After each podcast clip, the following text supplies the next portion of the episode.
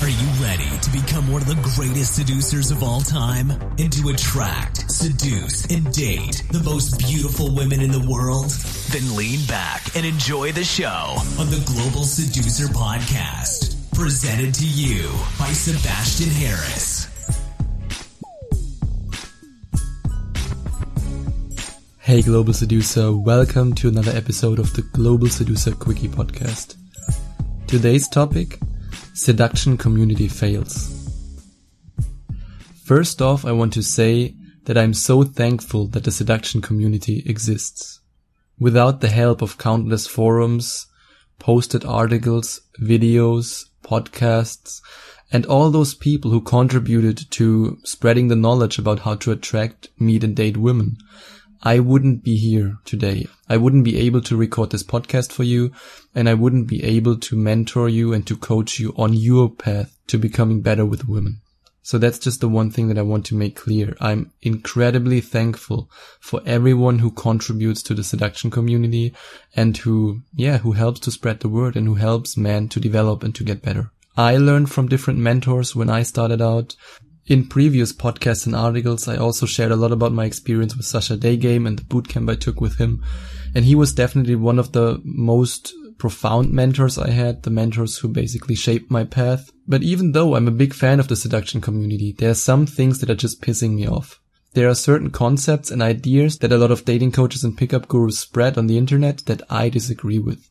And today I want to give you the chance to decide if you agree with me on these topics or if you disagree with me. And if you disagree with me, it's totally fine. It's your opinion. You don't need to have the same opinion as me. I just want to give you a brief overview of some concepts that a lot of dating coaches out there, mm, yeah, believe or spread that I disagree with. So let's start with the first concept. The first concept that I disagree with is that all that matters is that she's hot.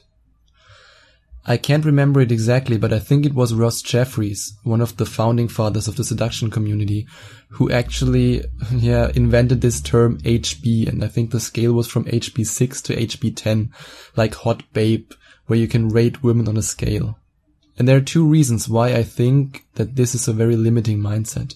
On the one hand, beauty is in the eye of the beholder you might be attracted to a totally different type of girl than I'm attracted to. For example, if you are attracted to very slim and tall model type girls, you don't have the same rating scale as me because I don't like those type of girls. I prefer shorter girls, like tiny girls who are a little bit curvier. And it already starts there. What is hot babe? And if you only go out and you try to attract the type of girls that your friends think are hot because you want to show your friends how great you are and that you're such a great guy with your power to attract such an amazingly hot girl, or you want to please maybe even me or other dating coaches or the media or whoever you can think of, so that's the first reason why I disagree with this concept that all that matters is that she's hot because you might think a girl is hot and I think she's not hot and the other way around. But the second most important factor is that beauty is not everything. And I know it sounds like a stupid cliche, but if you become a successful seducer and you have the power to attract a lot of different girls and to sleep with beautiful women on a regular basis, you'll realize that if she's just beautiful and you can't connect with her, you can't have a conversation with her, you just don't feel it. I, I always describe it as this feeling when you lay next to a really beautiful woman and you just don't feel it. The second point I disagree with that a lot of pickup artists claim to be true is that relationships are for losers. That only desperate men end up in relationships. And yes, it's kind of true that a lot of relationships are based on neediness, insecurity, and a lack of options. I mean, even when I look in my social circle, I think some of the guys are just together with their girlfriends because yeah, it's regular sex and I have to put up with her for that and it's okay. They just have a lack of options. But the point I want to make is that yes, a lot of guys end up in relationships because of a lack of options or because they think, okay, that's all I can get. And that's bad, of course. But if you really like a girl, let's say you develop yourself, you read my book Rise of the Phoenix, you put all my advice into practice and you then end up dating a girl and you really, really like her and you have a connection with her. You love spending time with her. It's okay to be in a relationship with her. It's okay to be monogamous with her. you don't have to be ashamed or thinking that, oh, I will lose my game if I'm in a relationship. That's bullshit. You will grow on so many different levels in a relationship. Just think about your communication skills, your sexual skills. You will learn a lot, so don't be afraid of ending up in a relationship. It can be a beautiful experience. Another concept that I disagree with is that the right pickup line is worth more than the right strategy. I really believe that your strategy is way more important. And this also includes your long-term goals. This includes where you want to pick up girls, like the places you want to go to, where you have the most success. And this also includes the communication skills you want to use and you want to work on. A pickup line doesn't mean shit if you don't know what you want to achieve, where this path should take you, and how to use the pickup line. And that's a trap that a lot of newbie seducers fall into. They know all these lines and then they just repeat them while they're in front of a girl as if they're a robot. Like, hey, excuse me, I just saw you here and I think you look very beautiful. And she doesn't feel it. Again, you could use this expression, now she doesn't feel it. You have to be clear about what you want and about the strategy you want to use to seduce women. Your strategy is way more important than any pickup line in the world at least in my humble opinion. The last point I want to mention and the point that I think is the most self-destructive is that inner game is just mental masturbation.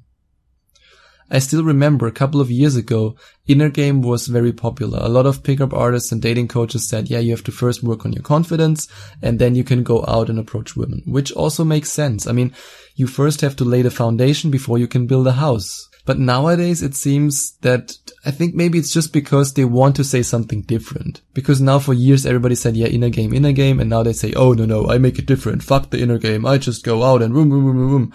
And yes, of course, you will overcome your fears and you will gain confidence when you're in field. But what it really means for me when I say that inner game is important is that self development is important.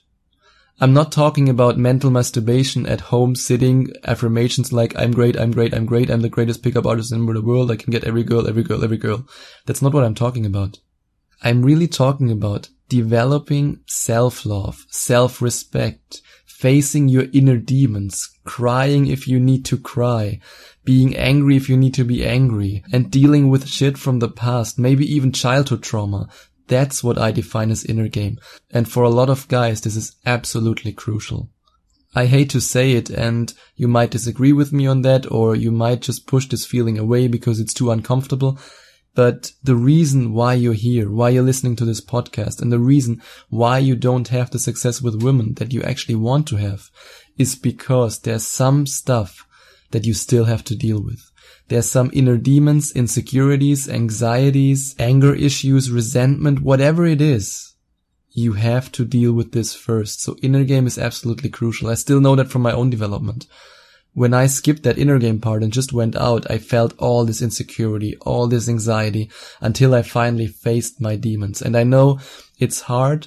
It's painful to face your demons, but you have to face them. You can only slay the dragon if you look him directly into the eyes.